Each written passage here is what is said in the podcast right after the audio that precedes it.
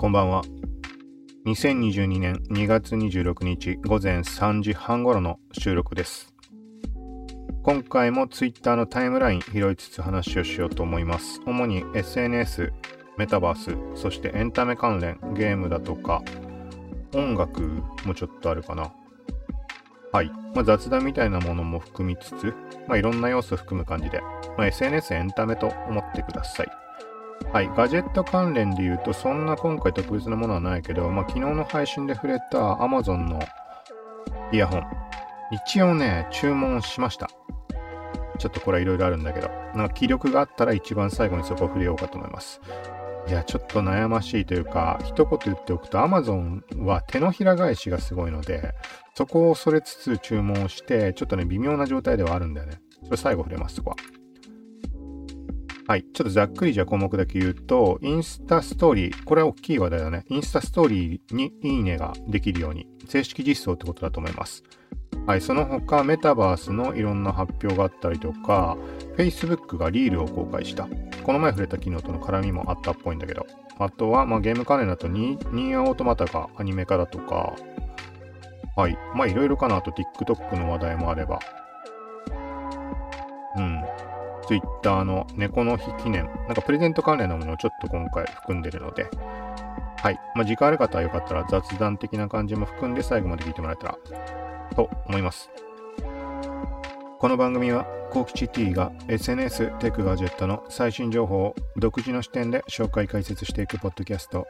まとまらなくてもまとめ、聞くまとめです。倍速再生、ながら聞きで情報収集に活用してください。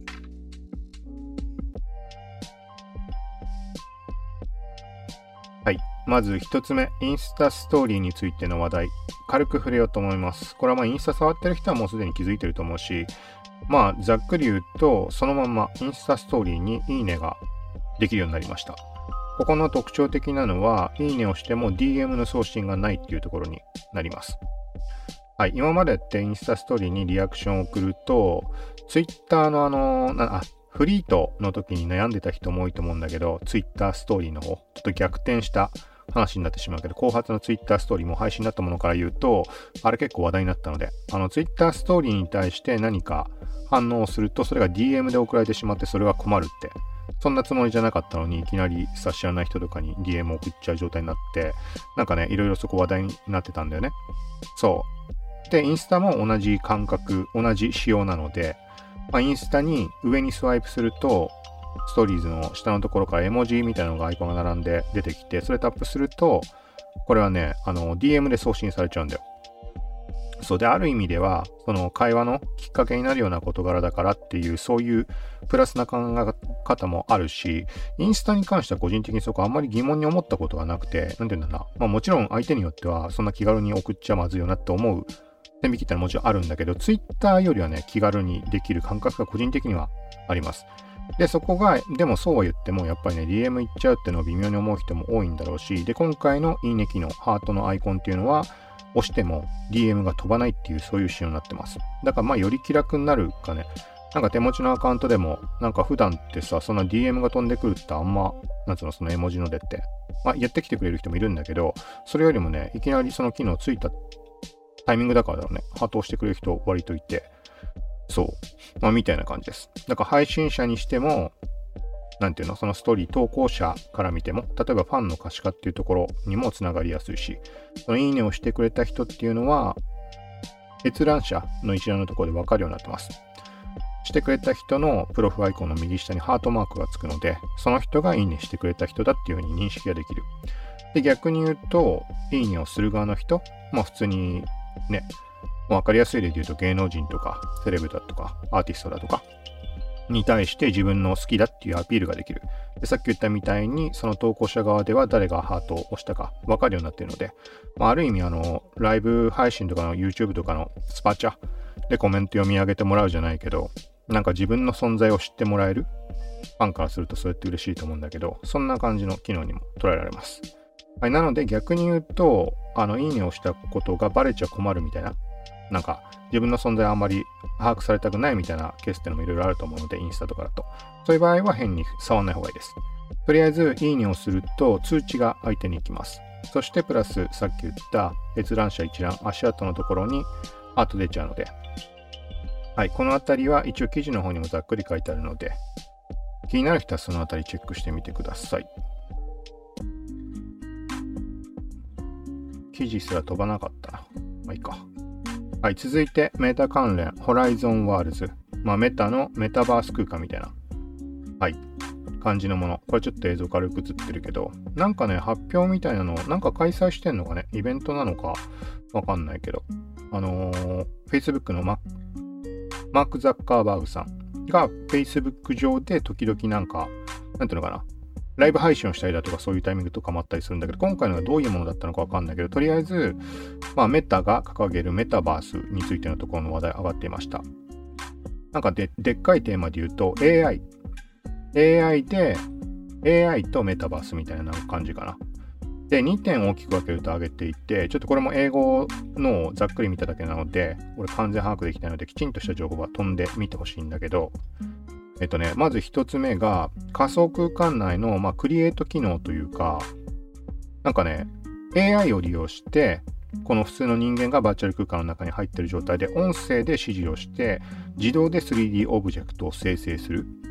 みたいな、なんかそんな感じの映像が流れていたっぽいです。ざっくり目は通したんだけど映像自体も。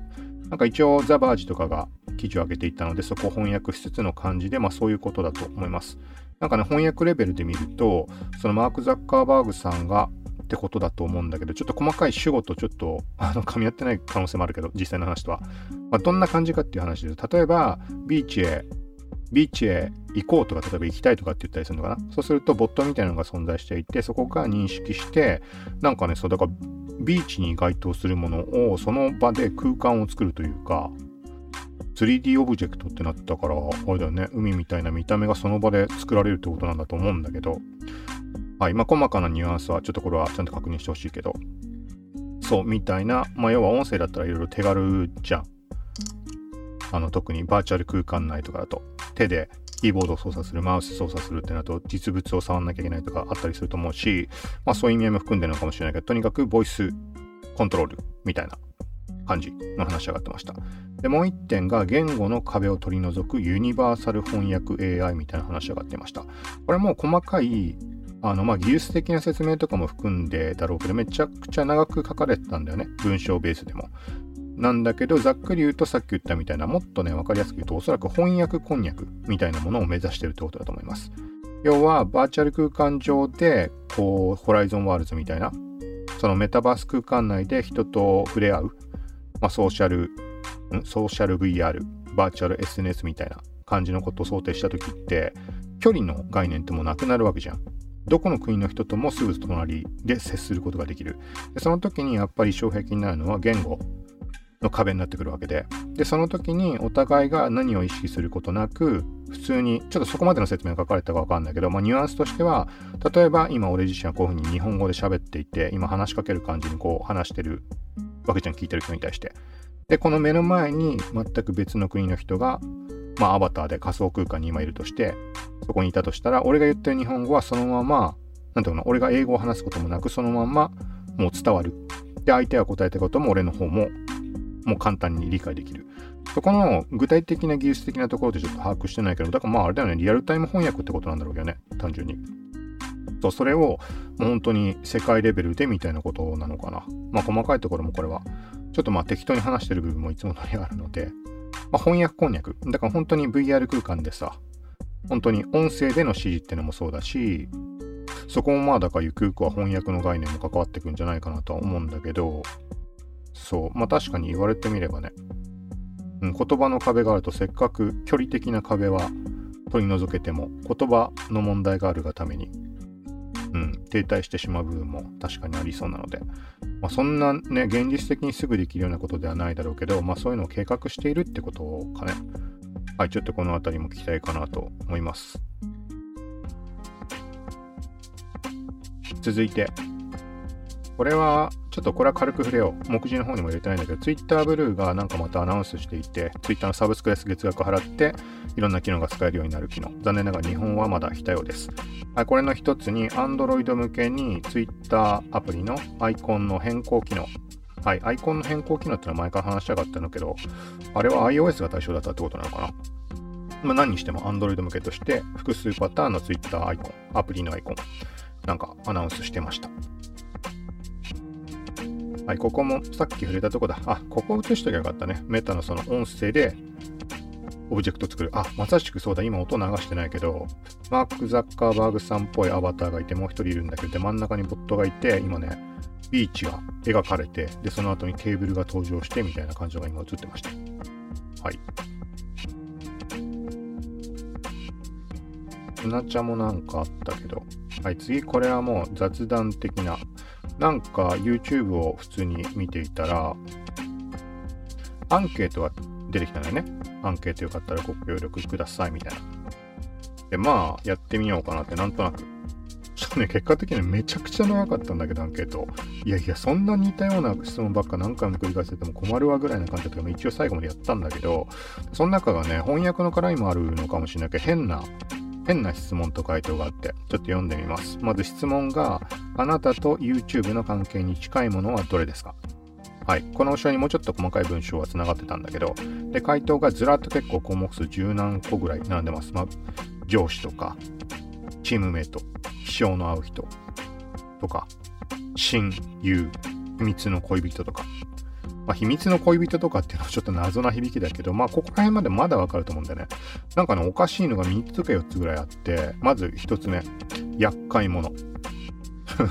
厄介者って思ってる人が YouTube のアンケート答えるかねって話なんだけど、もうわかんないけどね、腹立つから文句を伝えたいとかでアンケート回答する人もいるのかもしれないしわかんないけど。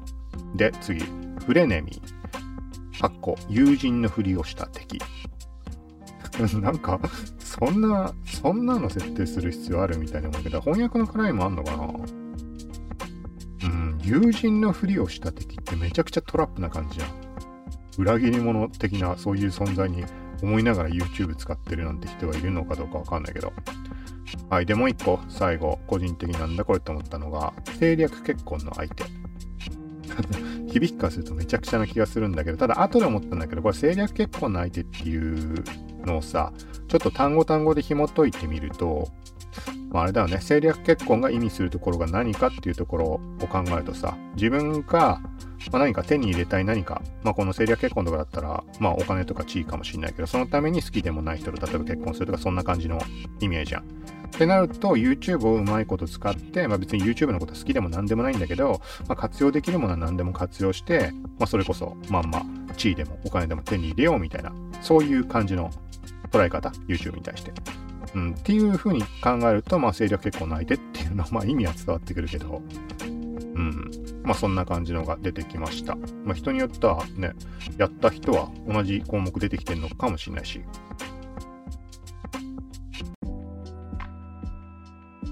続いて、Facebook リールが全世界で公開。新たな広告主、クリエイター向けツールも。テッククランチジャパンの記事です。はい、これ俺完全に見落としていたので、だからやっぱりあれだよね、テッククランチとかが閉鎖になっちゃうって言うと、やっぱりこういうところはなかなか厳しいよね。もちろん当たり前なんだけど、そんなさ、全部の情報を拾えるわけではないしさ、なんかいろいろ SNS の情報を発信をしていても、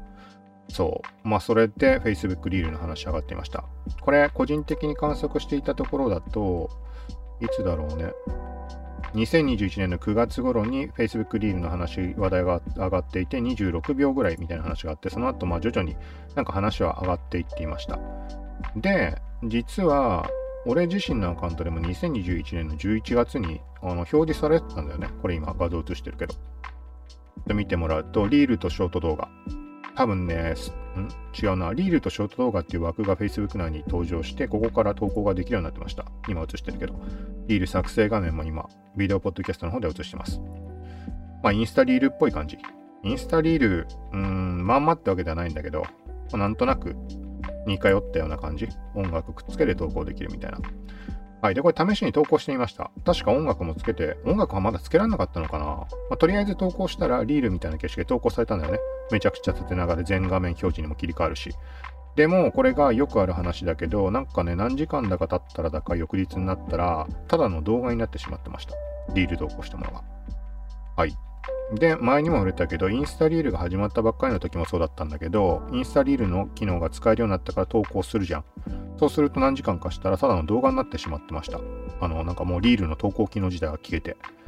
で、それってじゃあどういう扱いになったのかなって。一時的に仮にさ、リールが使えなくなった状況だったとして、あの正式公開された後だったので。で、その後、じゃあもう一回なんか不具合でリール使えなくなってただけだったら、もう一回復活した時動画の扱いどうなっちゃうんだろうな、みたいに思ったんだけど、その時は、リールの機能が復活した時点で、ただの動画になったものがリールに戻ってました。だから、この Facebook 側も同じことが起きるのかな、みたいに思ってたんだけど、はい、みたいな状況で、で、あとはもうちょっとわかりやすく言うと、Facebook アプリのホームタイムライン、ホーム画面のストーリーズの投稿の枠上にあると思うんだけど、そこにもリールタブが出てました。ストーリーズ、リール、ルームみたいな感じで。はい。で、それ以降消えて未だに復活してないんだよね。で、その昨日のテッククランチジャパンの記事で全世界向けに公開ってなってるんだけど、個人的にはまだあの戻ってきてないです。人によってなのかね。まあ、使えるのかな、人によっては。どうでしょうか。で、ここちょっとツイートで補足をしているんだけど、えっとね、まあ、この記事をざっと目を通した感じ、もっと細かいこと書かれたと思うんだけど、あの広告関連のところはちょっと、あのー、過剰書き今していないので、そこは自分で把握してほしいけど、ね、まずね、Facebook リールは Watch タブにも表示される。これは結構な強みなんじゃないかなって思います。もともと Facebook Watch って、まあ Facebook って日本の人あんま使わないだろうからなんだけど、Facebook Watch って俺結構好きなんだね。なんか中毒性が結構高い。TikTok ぐらい。あの、短い動画ではなく長いものなんだけど、ついつい見ちゃって、みたいな感じがあるね。世界中のものが入り混じったりしているので、どんどんどんどん、なんかね、何分間か見てスワイプ、縦スワイプして、リあのリールとか TikTok の長い版、本当に。そう、それを順番に長いのを、これつまんなそうだからすぐ飛ばそうみたいな。だテレビのチャンネル変えまくるみたいな感じかな。そこにリールが入ってくるとちょっと面白いなと思って。はい。で、あとは、ここはだからね、前にも触れてたけど、ゲーム関連の試しにやってみた感じ、ゲーム配信とか含んだ時も、Facebook ウォッチにも行ってるんだよね、多分。そういうこと、Facebook ウォッチに載ってるよね、多分。なんかね、あの、再生の回り方は結構すごいんだよ。その、TikTok とかリールスタイルで、こう、パッパッパって飛ばせていけるから、単純に、あのー、インプレッションとかリース数だけ跳ね上がって実際に見られてるかっていうと、多分見られてはないと思うんだけど、数字だけ見てるとめちゃくちゃ上がるから、やっぱりモチベーションの維持はしやすいっていうのがあります。だから、このそういう意味合いでも Facebook リールがここでウォッチに表示されるとかっていうのはちょっと興味深いのかなっていう気がします。で、その後押しになりそうなもの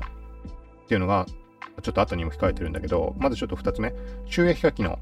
はい、これもともと Facebook ライブって、まあインスタとかもそうだけど投げ銭機能があります。スターっていうバーチャルギフトみたいなのを購入して、で、それを投げることができる。はい。まあ、これはいろんな、まあ、アプリとか、ライブアプリとか、そういうのでは投げ銭とか、ギフト機能ってあるかわかると思うんだけど、その感じだと思ってください。で、日本からもこれは購入もできます。もう、どのぐらい前だろうね、2年前ぐらいの段階で買えたかな。多分、Facebook Pay がどうこうとかそういう時期の話なんだけど。で、これがリールにも投げ銭できるようになるんじゃないかって話です。これはただ誰でもまあ、要は収益化機能なので、誰でもできるわけではなくて、なんか条件があるのか、ここから決まっていくことなのか、これはまあテッククランチジャパンの中見たらもっと細かく書かれてると思うんだけど、そんな話があります。で、もう一つ、さっきのウォッチタブとかのところで話したとこととつながるところで、えっとね、ライブや動画クリップからのリール作成がもしかしたらあるんじゃないかみたいな、これは個人的な、まあ、見解というか、思ったところその記事の中に書かれているとこからつなげて、なんかね、クリップ機能がどうこうっていう記載があったんだよね。細かく把握はしてないんだけど。で、もともとクリップ機能って、Facebook ライブとか長い動画に関してはクリップ機能って存在してます。まあ、ゲーム配信やったり YouTube 使う人は、まあ、YouTube だったら分かりやすいか。YouTube クリップってあるじゃん。自分の好きな部分。まあ、要は切り抜き動画でね。切り抜き動画があの配信できる公式の YouTube の機能。はい。で、その機能って Facebook にもあります。その長い動画、普通の動画もそうだし、Facebook ライブからも切りクリップできます。クリップは他人はでき、で他人からはできなかったんだけどな。本人しかできないのかなそんなわけないかな。ちょっとごめんなさい、ここ曖昧だ。まあ、ツイッチとかもあるよね。クリップの機能。クリップ、あれ？ツイッチのクリップも自分しかできないっけ？ちょっとあんま把握してないのごめんなさい。YouTube は他社ができる。で、ちょっと Facebook と Twitch ちょっとあんま把握してないけど、まあ、何しても自分自身で考えたとき、例えば自分が何かライブ配信したときは、その中の、まあ、見てほしい部分だけを切り抜いて、で、自分で配信ができます。そう。で、クリップ機能ってもともと存在する中、今回改めて名前が上がってたので、まあ、Facebook リールの公開と合わせての発表であれば、まあ、リールに絡むところで、うん。まあ、さっき言ったまま、ライブ配信の中から、より短い部分を抽出して、リールとして投稿ができるとか、例えばなんかそんな展開があるのかな、みたいなところです。もう少し補足で書いてあるところを読むと、この感じだとライブ開始時のストーリーの自動シェアと、まあ同様に、あのー、ライブ配信時にストーリーズ自動投稿っていう機能が Facebook は今あります。で、同じ感じでリールも同時投稿とか、そういう展開もあったりするのかな、みたいなのをちょっと書きました。まあ、これは大きな意味があるかないかってわかんないけど、まあ、リールっていう形式が、まあ、TikTok にしろ、インスタリールにしろ、何でも YouTube ショートにしろ、こうみんな簡単に見ていけるからっていう意味合いでは、導入部分としては、このライブ配信開始の、ね、例えば30秒とか、がリールで流れてって、いろんなものを見てる中でそこで目に入って、あ、ちょうどライブ配信開始してるんだって見に行く、その動線にもなるんじゃないかな、みたいなはい。まあ、これはもう思いつきで今の特に後半言ってるのでわかんないけど、うーん、なんか Facebook ってね、割とね、その動画のそのライブ関連はね、いいと思うんでね、日本で収益化しやすいかどうかとかそういう話じゃなく、単純にさっき言ったみたいに、あの再生回数、数字ベースの話だけなんだけど、そのインスタリールとかそういう感覚でライブの再生回数が上がっていく。繰り返しになるけど、もうリールとか TikTok だってさ、見られてるかわかんないじゃん。一瞬目に入ってあのスキップはされちゃってるだろうしさ。そういう意味合いではあるんだけど、うん。なんかまあ数字全く動かないと、なんかね、やっててもあれって思っちゃうところってあると思うので、もう本当にモチベーション的な意味合いも含めて、うん、なんか触れてみるのもありなんじゃないかなとは思います。はい、続いて、はい、ゲームの話題。ニーアオートマタがアニメ化決定告知トレーラー。はい、今ちょっとちらっとだけ映ったけど。はい、まあこれ気になる人は YouTube に上がってるっぽいのでリンクも載せておくのでそこ見に行ってみてください。個人的にはニーアオートマタでもちろん惹かれるんだけど、ニーアの初代がめちゃくちゃ好きだったので。ただ、ニーアオートマタ触れてなくて、で、その後スマホで出たゲーム、リンカね。リンカーネーションだっけ？とかもちょっとやって、最初のとこでもう続き出てくるの待つ段階でまあやめちゃったけど、いつもの通り。まあ、ちょっと気になるよね。うん、全然だからニーアオートマトを先にプレイしなきゃダメかな、だと。まあ、どっちでもありだと思うけど。アニメから入るのもありだと思うけど、うんと、それこそゲームパスかなんかの中にも、サブスクの中にニーアオートマトあった気がするので、まあタイミング見てやってみようかなぐらいの。まあ好きな人はこれは期待だよね。はい。続いて。えっ、ー、と、インスタリールを Facebook でおすすめテスト中。はい、ちょっと今表示してるものと噛み合ってないです。ごめんなさい。ちょっとこのままいきます。記事出てこないので、概要欄にはリンク貼ってあります。何回か前に触れたインスタリールを Facebook でおすすめしませんかみたいなそういう機能が表示されたって言ったんだけど、特定アカウントでしか使えませんでした。Facebook アカウント持ってなくても、なんか使えるって話で、シェアするってことじゃないんでね。投稿するってことじゃないです。クロスポストじゃない。なくておすすめするんでね。あくまでレコメンド機能的なので見てもらうことができるみたいな話でした。で、今日になったらこれ一斉にいろんなアカウントで使えていてなんだろうって思ったらおそらくこれもだからインスタストーリーとの絡みで、あ、インスタストーリーじゃない。Facebook リールの公開との絡みでの話なのかね。Facebook リールって言っちゃうと実際にインスタリールを Facebook 側にも投稿する絡みじゃないとなんか変な気もするんだけど、まあ、Facebook リールっていう体制が整ったことによってなんかそのベースの上にインスタリールを流すことが容易になったからこういう形式の話になったのかなって、まあ、何日か前の話とつながったのかなっていう印象です。はい。続いて、で、ここからが今画面に映っているものの話。これはリンクちょっと飛んでブログの方移します。インスタリールのスタンプやテキスト設置エリアの警告新機能。はい、みたいな話です。画像を見てもらうと分かりやすいです。まあ、何かっていうと、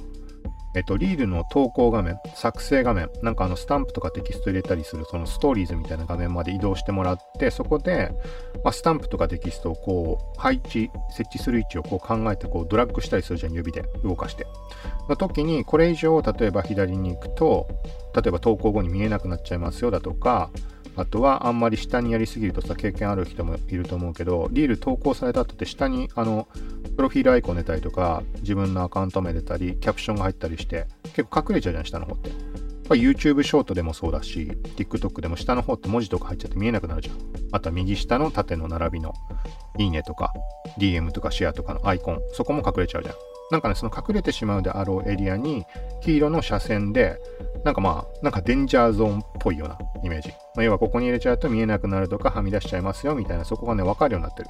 この上下左右の四隅に移動すると、その範囲に入ると黄色いのが出てくる。画像を見てもらうと分かりやすいんだけど、左の画像に関してはこれ上と左しか出てないです。まあ、これはその今動かしているのがこのリールテキスト配置エリア警告機能って書いてる文字をここにドラッグしたから出てます。これもうちょっとだから右下に動かしてここら辺にも表示したとしたらどこにも被ってないから警告は出ない。そのデンジャーゾーンみたいな。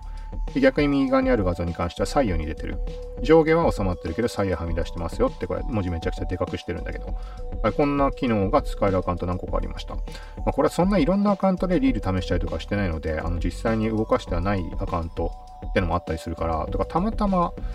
うんと今日目についただけで前からだったのかもしれないけど、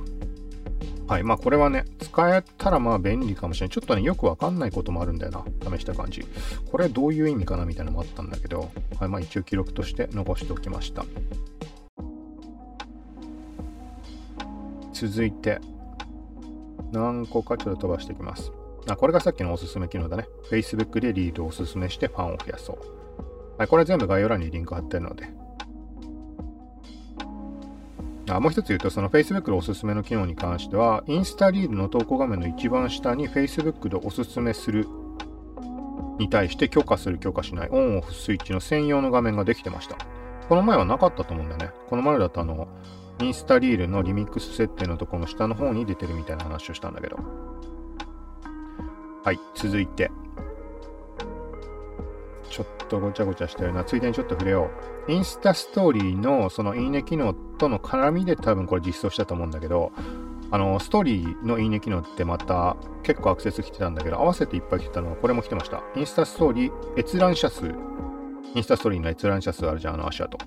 そこの、とりあえずストーリーの左下に〇〇人が既読っていう表示出ると思います。あれが今アクティビティになってます。数字がなくなってる。で、アクティビティっていう名前になってる。っていうのが、まあ、なんかそんなこと起きてましたよっていうふうに、まあこれは記事を書きました。で、その後にストーリーズにいいね機能が実装されたんだってことに気づいて別で記事を書いたんだけど、ここは連動してることだと思います。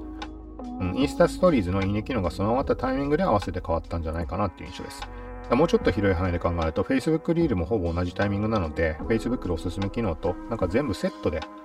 うん、来たのかなみたいな勝手に思ってるんだけど。はい。一応ここ動画の方で映しておこうか。インスタストーリーはさっき、インスタストーリーにいいねすると通知が行くとか、閲覧者の足跡のところにアイコンが出て分かるようになってるとかあるけど、それ以前に、あのー、投稿者は誰かがいいねしてくれた場合は、ストーリーズの画面行った時にね、左下にアイコン、あのー、ハートのアニメーション出てます。上にふわふわ浮き上がってるみたいな。誰かが押してくれたらすぐ一目でわかる。で、あ、なんか誰か押してくれたなと思ったら閲覧者履歴、まあ今アクティビティって名前でボタンあるんだけど、まあ、そこのとこタップとか上にスワイプすると、まあそのプロフィールアイコンのとこのハートついてる人を見れば、あ、この人が押してくれたんだって、もうわかるので、うん、みたいな感じです。続いてこれさらっと飛ばします。親愛なる神の選択みたいな迷惑メールが来てました。はい、謎。涙を流しながらこのメールを書いています。私の目には大きな悲しみがあります。知らねえわっていう。はい。調べてみたら、なんか Twitter とかでも割とツイートしてる人いたので、なんか典型的なスパム有名なパターンですのかね。はい、続いて、この辺りはインスタストーリーのいいね機能について触れたところだ。まあ、ざっくり動画の方では画像だけ映しておきます。まあ、ブログの方に飛んでもらえれば細かくわかんない。さっき言った閲覧者のプロフアイコンの右下にハートが作ったのはこんな感じです。これがついてる人がいれば、その人がいいねしてくれたってこと。で、通知はこんな感じできます。〇〇さんがあなたのストーリーズにいいねしました。はい。一回いいねしたものを解除できるらしいんだよね。その後通知したけど、あれこの人ハートついてないか、じゃあ、間違えて押したのか、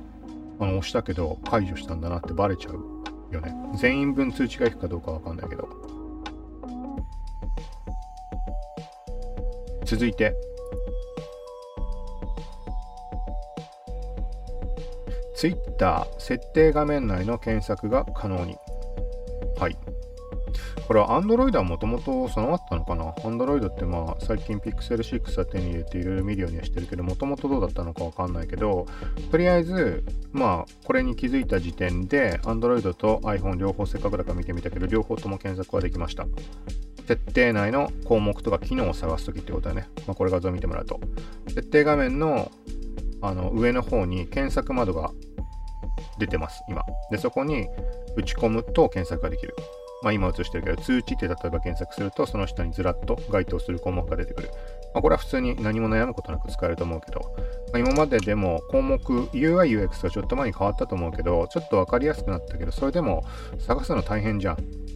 ね、変わったがために余計分かりづらくなった、どこに行っちゃったんだろうみたいなのもあったりもするし、けど検索使えれば、まあ、目的の機能だとか、設定画面にすぐたどり着きやすくなってるんじゃないかなっていうところです。続いて、Spotify Podcast のツイートです。 Dua Lipa さん。はい。ちょこちょこ触れてる。 Dua Lipa さんのポッドキャスト番組ができたってことだと思います。タイトルが Dua Lipa At Your Service みたいなやつ。まあ、英語俺わかんない、わかんないから聞いたってあれなんだけど、なんとなくわかる部分も少しはあるんだけど、なんとなく流してて、そんな長めの番組じゃないかな。現時点で3回ぐらい配信されたのかね。ちょっと流してて、なんかやりながら流してたらすぐ終わっちゃった印象だったので、めちゃくちゃ長いとかじゃないかもしれないです。まあ、興味ある人は、英語わかんなきゃあれかもしれないけど、まあ、英語わかんなくてもね、リュアリパさんのこと好きだっていうファンの人は、まあ、興味あるところだと思うので、これも URL 貼ってあるのでよかったらはい、概要欄からチェックしてみてください。続いて、ちょっと一言つぶやいたやつ。あ、これちなみに今これ画面、ここ出てるのは、この聞くまとめで使って緑色の顔のアイコンのやつだけど、これサブアカウントか今見る状態にしてます。自分の告知アンダーバー T を。ちょっともろもろ理由があるというか、ログアウト状態で見るのが、もろもろ変なもの映んなくて安心なんだけど、ログアウト状態だとさ、なんていうの、ツイッター側が勝手におすすめした人のツイートとかこの下にいっぱい出てきちゃうんだよね。そう。まあ、今のログイン状態でも出てくる時もあるとは思うんだけど、なんかね、わけわからず他人のものがずらずら映っちゃう時があるので、はい、それで、まあ、別のアカウントかサブから見てる感じになってます。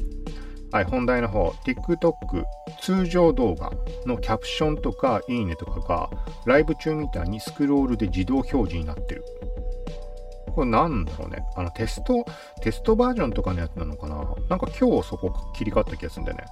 なんかさ、普通に考えると TikTok のさ、UI みんなわかると思うけど使ってる人は左下にさ、キャプションが入ったりとか、その人の、あの、ユーザー名とか入ったりするじゃん。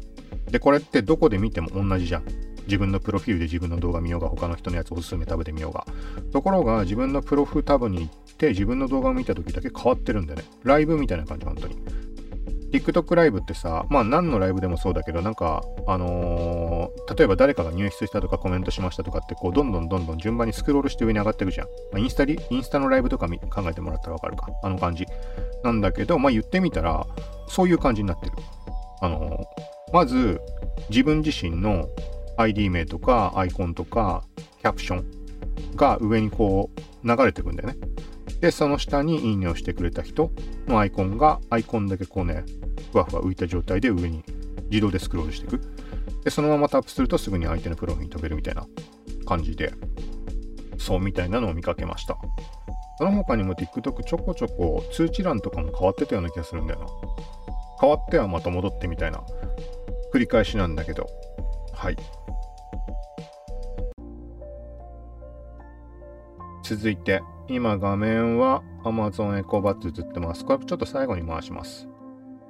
うん、今は、まあ、日が変わったら当然あの割引はなくなって元の値段に戻っています。ちょっとざっくりちょっと画像映ってるので、ちょっとだけ触れると、まずブラックを俺は買うんだったら絶対ブラックだって話は前回したんだけど、これがね、何も考えてなくて、あのね、ブラックがね、人気だったのか、在庫なしになってしまいました。在庫なしっていうか、予約が発売日が2月24日、今日なわけだけど、あのね、3月発送ってなっちゃったんだよね。うわっと思って。え、かといってじゃあ白頼むって俺は白はないみたいな話前回したんだけど、まあないよなと思って、タイミング次第では復活みたいなことあるかなって。例えばさ、あの、キャンセルがいっぱい入ったとかで、その分在庫が確保できて、みたいなこともあるかなとか思って、タイミングががおうと思ってたんだよね。そしたら結局ね、変わりませんでした。今でも3月10日のまんま発送日が。で、じゃあホワイトの方を買おうかなっても思ったんだよね。なんか、さ、予約してまで買うってことが最近まあ全くなかったので、じゃあいざ予約しようって頭になると、だったらどうせだったら早く手に入れて、ね、レビューでも何でもしたらいいかなって。まあ実際やるかどうかは別として。あの、まあ流せる場所ってのもあるので、そう、って思っそういう頭にいっちゃったわけよ。そしたら、ちょっとね、逆にいろいろ苦しくなってきて、そうなるとさ、欲しくもない白をじゃあ注文するのか？黒は3月だからどうせ待てないじゃん。で、プラスもうちょっと考えると、ここはこの後にもツイートしてるかな？してないかな？あのさ、26日から Amazon のタイムセール祭り開催します。で、Amazon って前にも触れたかもしれないけど、あ、ボトリムってか、その手のひら返しがすごいので、あの、そんなことするか？みたいなこと平気でするわけよ。Amazon だそういう意味合いではあんま、あの、全然信用してないんだけど、いろんなことがあって過去にめちゃくちゃなことが起きたことがあったので、はい。まあまあ細かいことは触れないけど、だもうね、信用しない方がいい。俺はそう思ってる。Amazon が別に嫌いなわけでもな、なんでもないんだけど、そういうことが結構割と起きるので、例えば、あの、1000人規模でキャンセルが発生するとか、人気の商品とかもそうだし、まあ、いろんなことが、いろんなことがあったんだけど、過去に。そう。だから、何が起きる、なんか想定してるのが嫌なこと起きるとしたら、26日のタイムセール祭りで同額割引とかするんじゃないかなって。わかんないけどね。最近そういう情報の追い方をしてないので、さすがにそれはないとか、流れを把握してる人にはもしかしたら想定できるのかもしれないけど、ちょっとそういう不安もあった。そう。で、その絡みもあった中さ、黒が3月発売っていうと、ちょっともうそれこそ微妙じゃん。そかといって、もし割引がないんだったら、早めに23日中に買った方が当然いいわけだし、まあ、3500円とかそのぐらいの差だから、まあまあ、大きいは大きいけど、なんかそんなごちゃごちゃ考えてさ、時間奪われるんだったらもう気にしない方がいいっていうだけなんだけど、なんか昨日話したまんま、なんかすごい気になってきていて、もう買うって決めてたものなので、うん、っていう状態でちょっとグダグダとなった感じです。で、そんなことしてるうちにね、ホワイトがもうね、今日のうちに届かないっていう風になっちゃったわけ。でもしょうがないなと思って日曜日ぐらいになっちゃうんじゃないかなみたいな表記だったんだけど、なんかまあさ、最悪さ、キャンセルできるじゃん、Amazon って。だから今思えば先にもう予約だけとりあえずしちゃってキャンセルすればよかったのかなって。まああんまやっていいことではないと思うけど、そう。みたいな感じだったんだけど、まあしょうがないって覚悟して、まあとりあえず予約をしておきました。そしたらね、日が変わってもう割引なくなったでしょ？なくなったら、あの白を注文するとね、今日届くってなってんだよね。そういうもんだっけか？わかんないけど。で、俺の方はもう通常配送っていうのになっちゃってるので、後で変更ができないっぽくて。うーん、なんか謎じゃん。だから、今日、だ俺ちょっと考えたんだね。でも予約で3500円引かれてるのもなしとしてキャンセルして、で、もう当日今日届くって方ので、3000円高かろうがそっちを注文しようかなって思ったんだけど、なんかね、ちゃんと冷静に考えたら、いやいや、それおかしいだろって、もともと白が欲しいわけでもないし、値段が下がってるから買おうって思ったところが前提にあったわけじゃん、きっかけとして。みたいなので、なんかね、考えたら疲れてきてしまって、うーん、ちょっとね、まだ考えてるんだけど、まあいいか。もうそんな考えたでしょうがないもんね。だからこのまんまでさ、一番最悪なのは日曜日っていうと26日のタイムセール祭りを開始してるわけよ。一番最悪なのはさ、タイムセール祭りでも同額引かれて、で、俺の方が届くのが遅いっていう状況になったらめちゃくちゃじゃない？そんなこと起きるかわかんないけど、そういう意味で、その Amazon のね、手のひらを返すような感じってめちゃくちゃあるので、そう、なんか嫌だなと思いつつ、まあそういう不安を感じてるんだともうキャンセルしちゃった方がいいのかもしれないけどね。まだキャンセルできるんであれば。まあなんかとりあえずそんな感じです。だからまだ買ってなくて検討してるって人はまずは26日のタイムセール祭りを待つってのが妥当なとこじゃないかなと思います。タイミングタイミングで絶対がっつり引くタイミングはすぐはなくてもいずれ来るはずなので、例えば Amazon Echo スマートスピーカー。に関しても俺はまあ前から興味ないけどって言った中で購入したっていうのがいつだかあって、で、ななんかね、まあまあ、まあこの値段でも俺はいらないけど、そもそもそんなに必要としていないものなので。けど、まあこの値段なら買ってもいいかなと思って2600円ぐらいかな？で、あの丸いハローみたいな形の。思ってるよりもちっちゃいんだけど、ソフトボールぐらいかな？買ったんだよね。なんか届くのはね、何ヶ月もかかるってなったんだけど、もうそもそも興味ないからまあいいやと思って。安いし。で、届いて使って、まあそんな使ってもないんだけど、まああったらあったでいいかなぐらいの感じ。だからそれを今回イヤホン買えば活かせるかなってのもあったんだけど、活かせるかなっていうより活かさ、活かさないとなって AI に話しかけて、ボイスコマンドで操作するってところ、なんかあんま俺、あのー、もう手で触っちゃった方が早いやってやっちゃうので、あとはできることも限られてるし、電気なんて、電気つけたり消したりなんて、そんなも電気なんかつけっぱなしやっていうタイプなので、けど、まあちょっと使いこなしていきたい。アプローチに関してもさ、買っても全然使わないし。まあ、そのきっかけにこの今回のイヤホン、アレクサ使ってってなるんじゃないかなってまあ思ってたんだよね。まあそう。で、あのー、その時にさ、よくよく考えると、あれ結構がっつり値段引かれてたんだよ、その2600円ぐらいで買ったってやつ。なんかさ、ただのさ、もっと薄っぺらいさ、ただの Amazon エコっつうの、ドット？なんか安いのがあるんだけど、それがね、セールの時とかで1000いくらとか2000円いかないぐらいだったかなで売ってて、まあそんでも俺は常々、まあいらないよなって思ってたわけ。でもそのボール型のを買った後に、あちょっと、もう安い、安いから買っとこうかなと思って Amazon を見たら、通常時はね、4000円ぐらいするんだよ、確か。ちょっと値段、デタラメだから違ってるかもしれないけど、めちゃくちゃね、全然金額違う。だからそのぐらい Amazon のセールのタイミングになると、Amazon 関連のデバイスってめちゃくちゃ引かれるタイミング多いです。毎回必ずその値段になるかわかんないけど。それ考えると、今回のイヤホンなんて、これは値段引いてでも絶対にあのいろんな人に持ってより多くの人に届けたいと思ってる製品のはずなのでなんでかっていうとこれは Facebook にとっての Oculus Quest 2メタクエスト2と同じ存在なのでまず大量の人に値段いくら安くてもいいからとりあえずその配りきっちゃう。浸透させちゃえば、まあ、VR ゴーグルイコール Oculus Quest メタクエストってなっちゃいさえすればそこから何でもできるじゃん。それとある種同じなん同じじゃん。そのもうアレクサ使うの確定じゃん。確定とは言わないけど、もうイヤホンっていうさ、常に手軽につけられて、で、音声で指示ができて、アレクサに指示ができて、みたいなものの、なんかもうデバイスレベルの話。いくら技術とかがさ、ネット上とかアプリであろうが、そこと人間自体をより密接に近づけるためのデバイスを持ってるか持ってないかっていうところの話。さっきのゴーグルもそうなんだけど。これがあるかないかってめちゃくちゃ大きな差だから、多分ね、スマートスピーカーにしてもそうなんだろうけど、そこと紐づけるため、によりなんか安く売るタイミングも多いだろうしってことが想定されるんじゃないかなと思います。まあ、さっき言ったようにだからといって26日のタイムセール祭りで値引きがあるかどうかわかんないし値引きされたらちょっと逆に俺も微妙に思ってしまうのもあるんだけどうんみたいなところでまあなんか長い目で見るんであれば全然待つのはありなんじゃないかなと思います。まあそもそもねイヤホンっていうところのレベルで考えたにはもっといいものもあるだろうし最近だとソニーの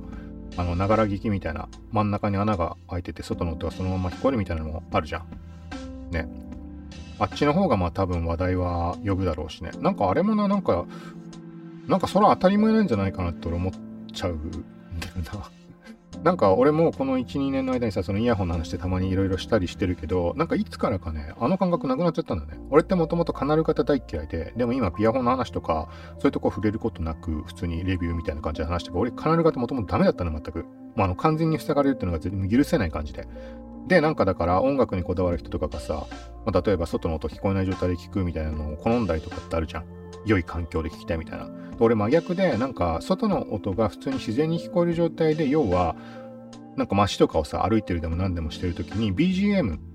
が流れてるみたいな感覚でしか捉えたことないの。音楽に関して。がっつり聴きたい時に聴くってことももちろんあるよ。でもどっちかって言ったら、なんかもう本当に普段の生活の日常に馴染んでる感じがいいんじゃんって。だからカナル型は嫌なわけ。イヤーポッツみたいなああいうのだと隙間があるからさ、外の街の音とかも聞こえてる状態で音楽も BGM として乗ってみたいな。そう。なんかそういう世界で行動してるみたいな。例えば、まあ、変な言い方だけど、例えばゲームとかさ、ドラマの世界みたいな感じの演出にもつながるじゃん。ゲームの中の主人公として行動してる的な。そう。って思ってたからそう思ったんだけど、だから今、このソニーのリンクなんとかみたいなやつってまさしくそれじゃんって思うから、なんかそれこそそれ当たり前でしょって思うんだけど、うーん。なんかだからみんなは塞いでいい音で聞く、よりいい音を求めてっていうところがやっぱり前提にあったってことなんだろうね。同じような感覚で考えてる人ももちろんたくさんいたんだと思うけど、はい、ちょっと長くなったもう、ここはやめよう。続いて、えーと、これはさっきのやつか。はい、これ軽く触れます。ノートンの新機能として通知が iOS に来ました。セキュアカレンダー。リスクを伴うリンクを含む可能性があるカレンダーのスパム出席依頼を特定します。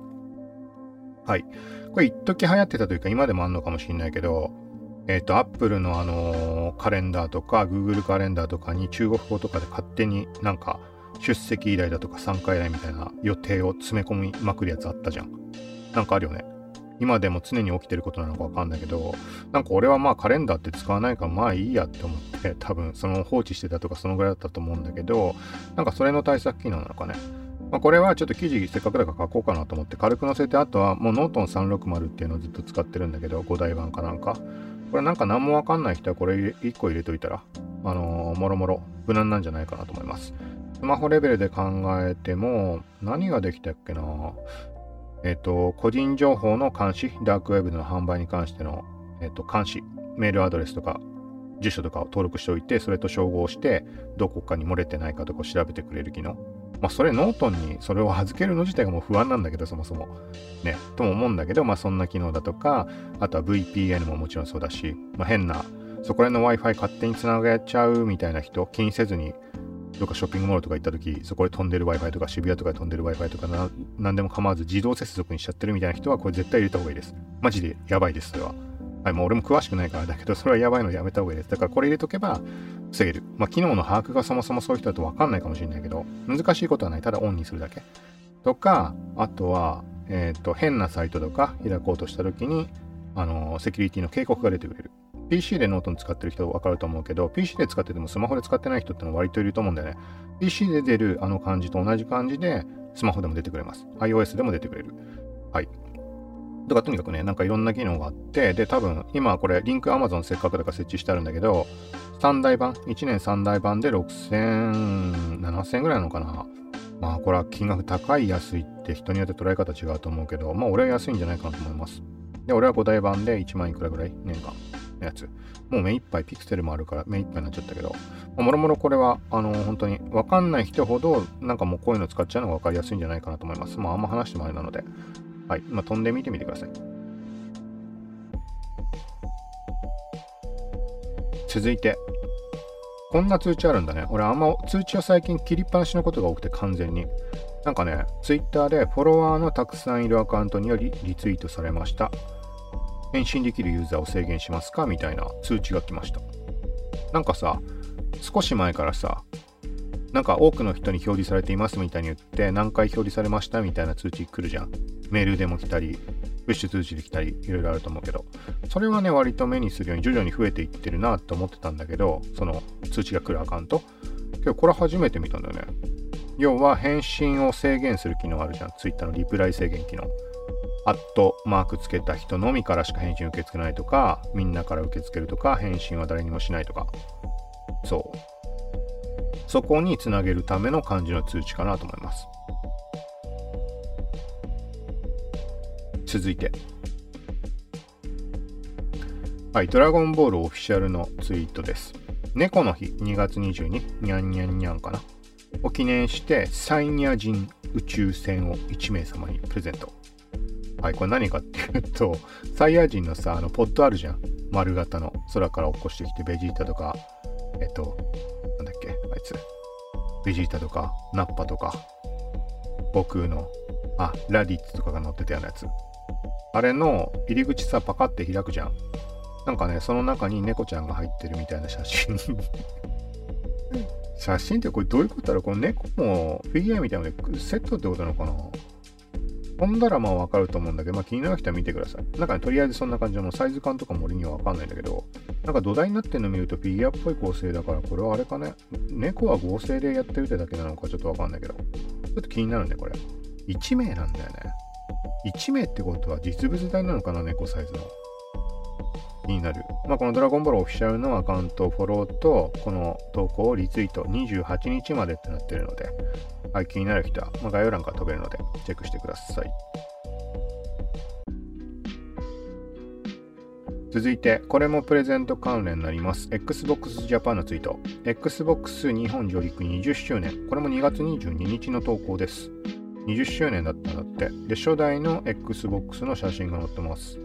全然わかんないな。20年、2002年ってどのぐらいの時期だ？めちゃくちゃ古いじゃん。2002年って。そんな時期から Xbox ってあったんだね。でもあれか、そっか。プレステ2とかがそのぐらいの時期かな。その時は全く興味も持ってなかったのかもね。はい。で、何にしてもこれもプレゼントあるっぽくて、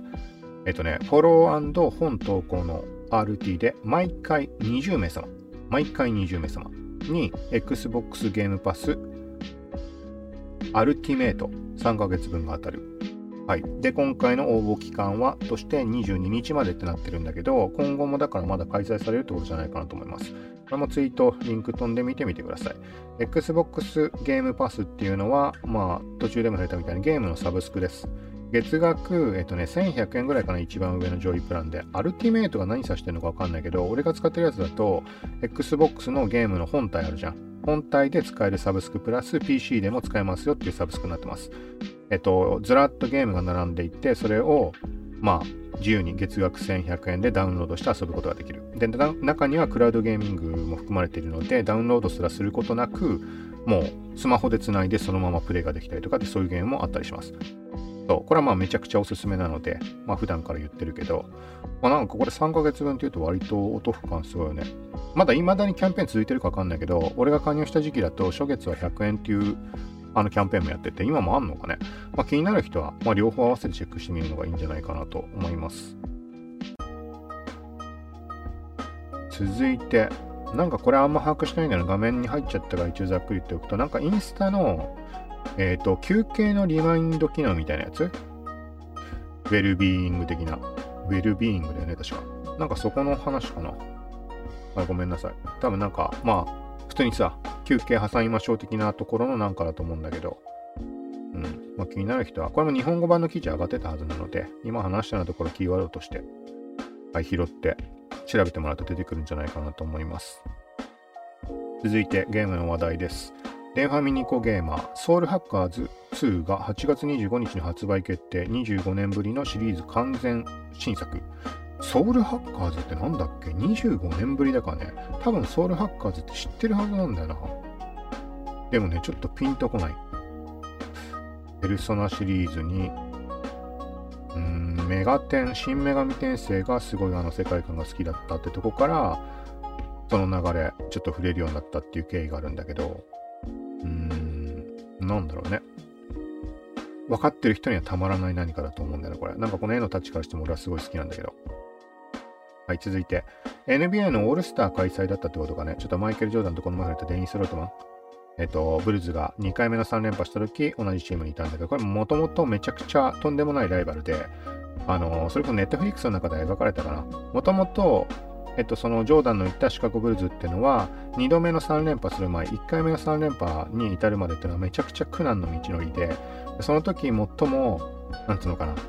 ジョーダンのことを苦しめた相手っていうのが、このロドマンがいたデトロイト・ピストンズっていうチームになります。80年代後半とかなのかなリアルタイムで俺もさすがに見てないんだけど、それ。ダイジェストとかで後で、後でその、なんかシカゴブルズとかジョーダンの、ジョーダン物語とか言って、遡って見たって記憶しかないんだけど、もうデトロイトピストンズが別名、バッドボーイズって呼ばれたぐらいめちゃくちゃカスタムには何でもするみたいな感じで、で、そこの、まあ、司令塔、ポイントガードのアイザイア・トーマスっていう選手がいて、俺めちゃくちゃ好きだったんだけど、そのアイザイア・トーマスがオールスターで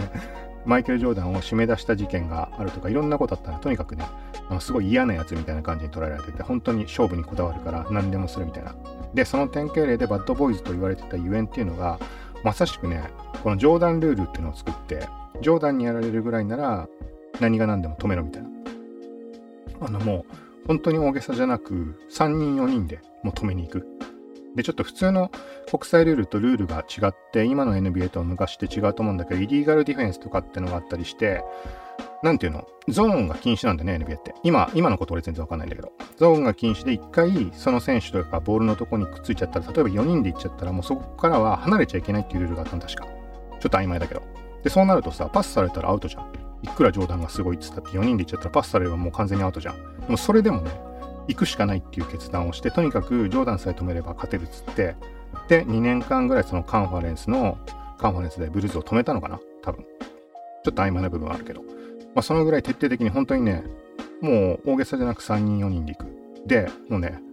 なんか中途半端にファールとかしてもジョーダン決めちゃうので、そうするとバスケットカウントワンスローとかそんなになっちゃうじゃん。より得点取られてしまうだけなので。流れを持ってかれるし、だったらもうシュートさえ打たせないようにしようってことで、本当にね、しがみつくんだ。もう手とか掴んだりとか、もう両手で腰のとこ掴んだりとか、で、それでもジョーダンシュートを打とうとするか、それをさらにブロックに行く。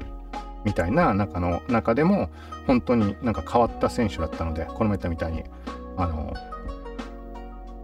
スラムダンクの桜木のモデルになってる選手。まさしく桜木桜木って言っちゃうとちょっと違うけど、でも本当にね、あのボールさ、外に飛び出したボールとか追いかけてたりするじゃん、ジャンプして。なんつうの？頭から突っ込んで、桜木とかって。あの感じって本当にそればっかやったような選手なので、あとなんか、あの、試合に遅刻した時の理由が靴下が見つからなかったとかで罰金取られたりめちゃくちゃな選手なんだけど。もうちょっとせっかくだから長いで言ってしまうと、これは人によって解釈違うんだけど、安西先生、あの、諦めたらそこで試合終了ですよって言った安西先生ね。そう。の元の、もそのモデルになってるのがおそらくこのデニス・ロッドマンがめちゃくちゃ慕っていたチャック・デイリーっていうヘッドコーチがいて、多分その人がモデルなんじゃないかなと思ってます。まんま安西先生ってわけではないんだけど、そう。なんかね、まあ、ここは話したら止まらないな。まあ、だからとにかくね、この後にもちょっと NBA の映像映ったんだけど、なんか当時の選手がね、めちゃくちゃずらっと、今、アイザヤ・トーマスここ映ってるんだけど、さっきの、ジョーダンルールっていうのを作ったというか、そう。なんかね、一気にブワッと蘇ってくる感じ。この前触れたのと同じような感じで。はい、ちょっとここはもう止まんなくなるかな。次へ行こう。はい、ちょっとこれは Android Pixel 6で触って、なんかいろいろやっぱ細かいところ同じアプリでも違いがあるなみたいなので、ちょっとライトルームで戸惑った瞬間がありましたみたいなところ。ちょっと何個か飛ばしていこう。Windows 11の話題。あれないな。目次にまとめてあったんだけど出てこない。あった。はい、CNET Japan の記事です。Windows 11で Android アプリを実行できる最小要件が明らかにとのことです。これはね、なんかね、思ったよりもハードルが高いみたいな意味合いでの記事だった気がします。あれ？ちょっと待ってください。あれ？今音二重になってたかな？なってないかな？ちょっと切り替えます。はい、ごめんなさい。そう、割とハードル、Windows 11実装、実装アップグレードにあたってのハードルが高いみたいな話です。ちょっとこれ読みます。えっとね、まあ、まんま読めばいいか。とりあえず最小要件が 1GHz 以上で2コア以上のプロセッサー、括弧インテル、AMD またはクアルコム製で RAM4GB、ストレージ 64GB などとなっている。で、えっ、とね、Android アプリを実行する場合にさらにハードルが高くなる。そっちがメインだね、今回の話は。えっ、ー、と、Android アプリを利用できるようにするには、そうそう、Android アプリを Windows 上で動作させることができるって話です。Amazon, のアプリストア経由でどうこうみたいななんか話だったと思うんだけど、日本はできないのかな、そもそも。アメリカではなんかプレビュー版が提供開始みたいになってるけど、で、そっか、ちょっと止まりになってるね。その要件っていうのが、最小 RAM 要件である 4GB ではなく 8GB が必要。で、これが最小要件で、マイクロソフトは推奨は16ギガとしているだって。で、ちょうどね、俺のが持ってる古いパソコン、サーフェスラップトップ、あ、違う、サーフェスじゃないじゃん。サーフェス、サーフェスプロだ、俺の違うわ。サーフェスラップトップ4だ。サーフェスラップトップ4のエントリーレベルの構成である RAM8 ギガでかろうじてクリアできるレベルだってなってます。だから RAM をアップグレードするかエントリーレベルの構成を上回る新しい PC を選ぶ必要があるかもしれないみたいになってます。CPU の最小要件はインテルの第8世代 Core i3。これが最小。そして、まあ、そこ以上と AMD Ryzen 3000以上ってなってます。クアルコム。クアルコムでいいんだよね、この読み方。スナップドラゴン 8C。8C でいいのかな ?8。Core i3。Core i3 っていうか 8C ってこと？いつも悩むんだよね。ライゼン、ライゼン3000だよね。3000、サウザンド、サウザンズ？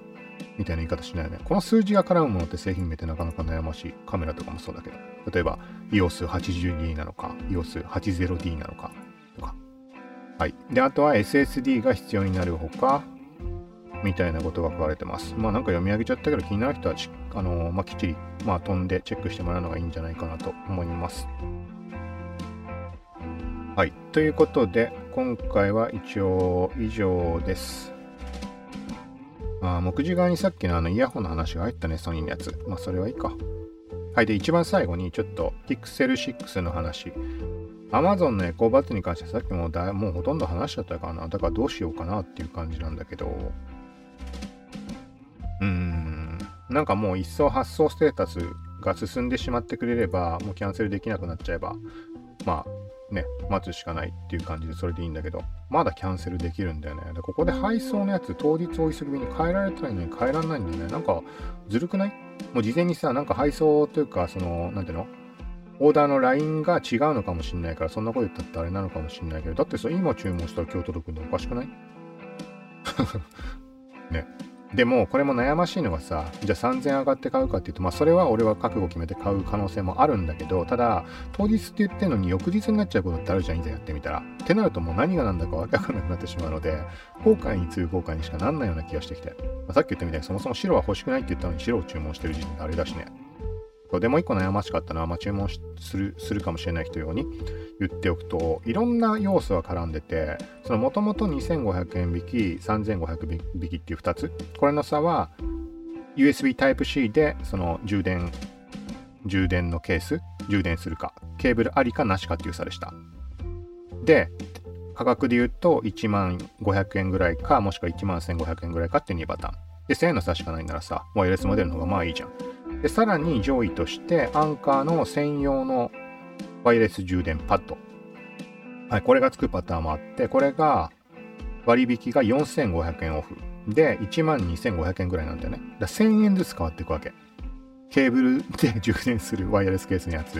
が1500円でしょ？で、次1000円増えたのがワイヤレス充電器のやつ。で、2000円増えたのが、そのワイヤレスパッドがついてくるもの。ってなるとさ、じゃあまあ、大半の人はさ、ワイヤレスの方を選ぶと思うから、もう1000円足してワイヤレスパッド作るんだったら注文しようってなるじゃん。行きがちだと思うんだよね。俺もまあどうせならと思ったんだけど、白を買うにあたってさ、黒いパッドしかないわけよ。なんか微妙だなってまずそれ1点思いました。で、もう一つが、日が変わって割引がなくなったタイミング、これどうなったかっていうと、なんかね、こう、汚い感じ、その Amazon の。その製品自体、充電器セットの方は、まあ、定価になるわけね。定価って言い方が正しいか分かんない割引なし。なので、えっ、ー、と、ケーブルタイプのものは、まあ、2500円足したら1万、まあ、大体3000円ぐらい。で、ワイヤレスのものは1万5000円ぐらいになります。で、本来、ワイヤレス充電パッド付きのもの、もう1000円上がるだけなはずだから、あ、1000, 円上がるだけなはずじゃないな。違うな。えっとね、これはね、1万7000円なはずだったんだよね。価格として表記されたもの1万6960円とかなんだけど、そこから4500円引きで1万2000円ぐらいになったっていう感じだったんだけど、今見るとね、これだけね、1000円値引きになってんだよね。1万5960円ってなってんの。だから、ここの差がまた、あれ何もおかしいことない？あれよくわかんなくなってきた。ワイヤレスの買うんだったらこっち買った方がいいじゃんってお得な状態がね、キープされてるんだよね。あれなんか俺おかしなこと言ってる。もともと勘違いしてるかな、今。なんか勘違いしてる気してきたの。で、まあね、とにかく、そのワイヤレスのモデルだけ1000引かれてるわけ。なんかさ、なんか絶妙な感じの計算をされている気がして ならないんだよな。うーん。で、もう一点、これ実際のところ、あのね、発送日が3月になっちゃってたって言ったじゃん、ブラック。これね、実は本体の問題じゃないんだよね。充電器の問題でした。ワイヤレス充電器を選ぶと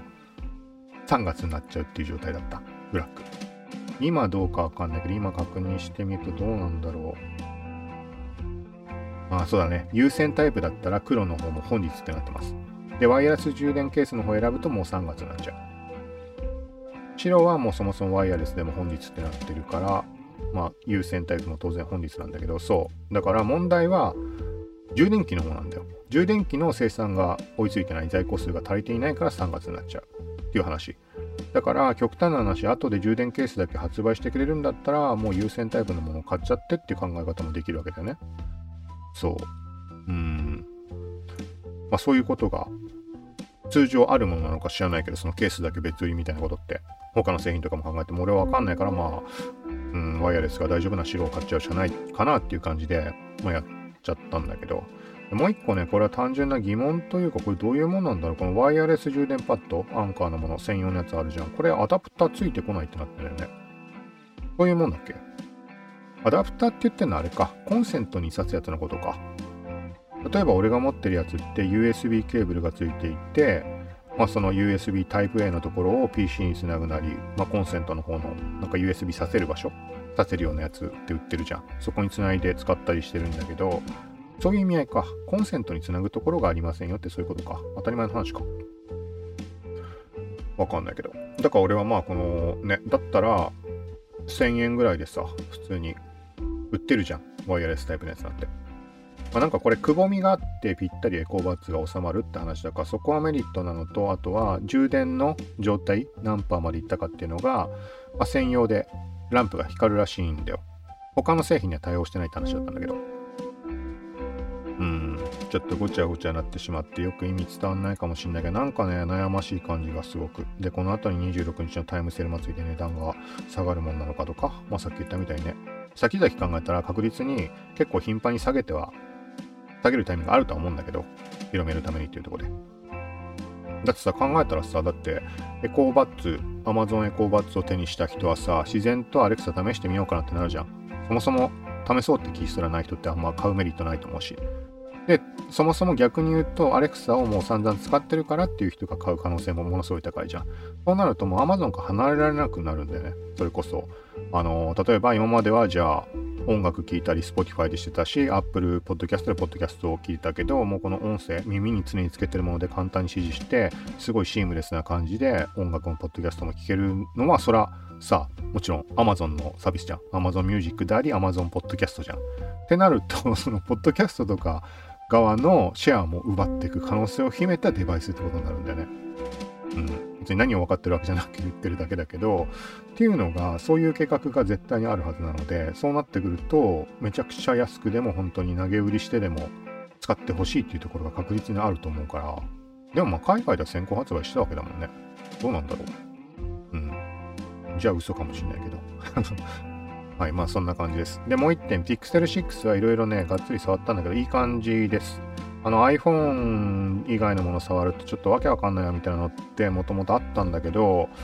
なんかね、割と使い勝手いいかな。あとは新鮮な感じもあるからいろんなアプリをあえて Android 側で触ってみたりとか。ただ一個感じるのはこれ Pixel 6の問題なのか Android の問題なのかわかんないけど、やったらね、フリーズしたりね、ずっと読み込み中みたいなことがものすごい目立つ。iPhone では、iPhone でも時々あるけど、そんな、こんな頻繁に起きないなっていう。至るところで起きるかな。なんか知んないけど読み込めないみたいな。ネット回線の依存とかではないんだよね。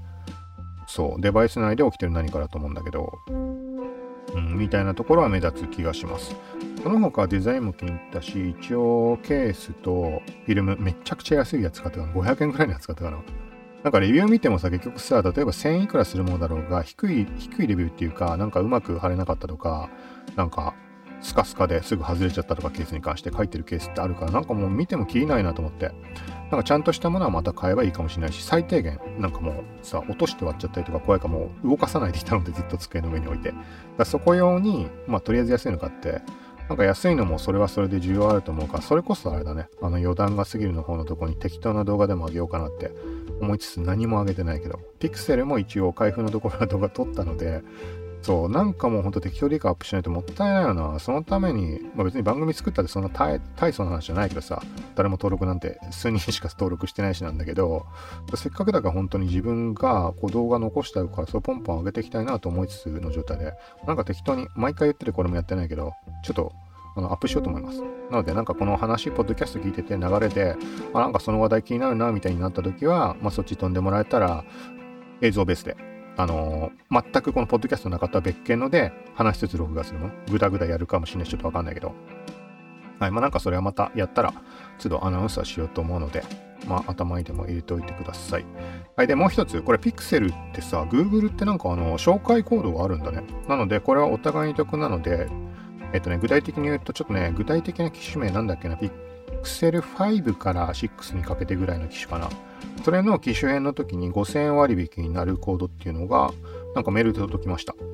なので、まあ、キャリアで買うとかって場合は別だけど、Google ストアで買おうっていう人は、このコード使ってもらえたらお得なはずです。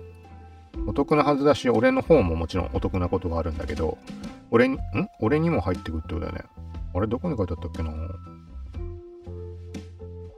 多分ね、普通に考えて、俺も得するし、買う側の人も割引になるってことだと思います。じゃなきゃ行動でやってもらったって、俺何も得なきゃそんな紹介コードなんて必要ないもんね。あ一応2022年の6月30日まで有効として、これ、えっとね、これはもう、あのー、もうパターンとして毎回、あのー、配信の概要の一番下にでも加えようと思うので、現時点でも見てくれてる人いるかわかんないけど、番組でおすすめ中のガジェットとして、メタクエスト2だとか、えっと、この前買った、これもあんま触れてないけど、あの、板タブペンタブレットとか、まあ、使ってるマイクもずっと載せてるし、ピアホンも載せてるし、ピアホン2載せてないな。まあ、そういうにおすすめリンクとして載せてるんでね。まあ、ここはもしよかったら、あのー、なんか気になってたとか、なんか今の話聞いててもいいけど、まあ、この番組自体も、なんだろうな、まあ、その、明確な収益化とかそういうのができているわけではないので、まあ、なんかちょっとでもいいなと思ったら買うときにはここから飛んで買ってもらえたら、はい。まあ、なんか番組の運営の資金というか、手助けにはなるので、よかったらぜひお願いします。同じ感じで、ピクセルの方のコードも貼るので。で、もう一つ、せっかくなので、そう、そうそう、これまた別の回でやるけど、あのね、ピクセル6届いて、あの、ポボに変えるって言ったじゃん。いてくれてる人にしか伝わらないかもしれないけど、まあ、最後まで聞くのってそういうのあのー、継続的に聞いてくれてる人かなと思ってこういう雑談を加えてるんだけど、そう、あれね、なんとかできました。あれもね、めちゃくちゃね、いや、絶対こいつらわざとやってんだろみたいな、なんかとんでもないことに気づいちゃったな。なんかね、au を 何歳かな ?au からポーに移行するのってさ、MNP とかかませないから、普通に楽なわけ、当然他社から移行するよりも。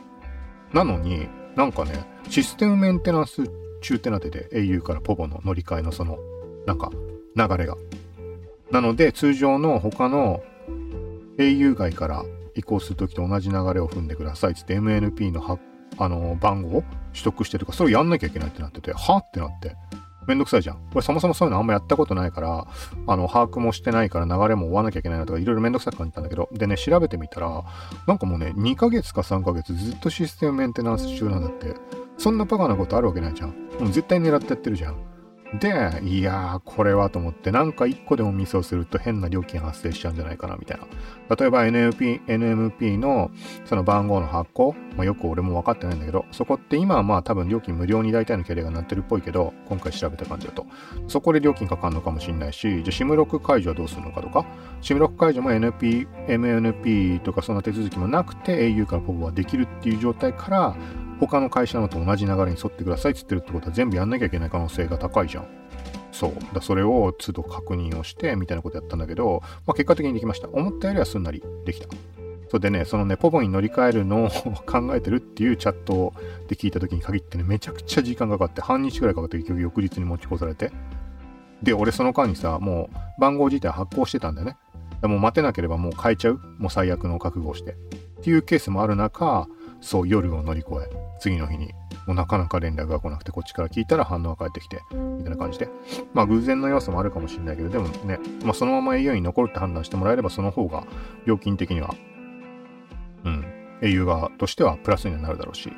なんかいろんな思惑があるのかなとか思いつつ、まあなんとかとりあえず使えるようになりました。そう、使えるようになったっていうか、一切使わないから、ネットの回線とか、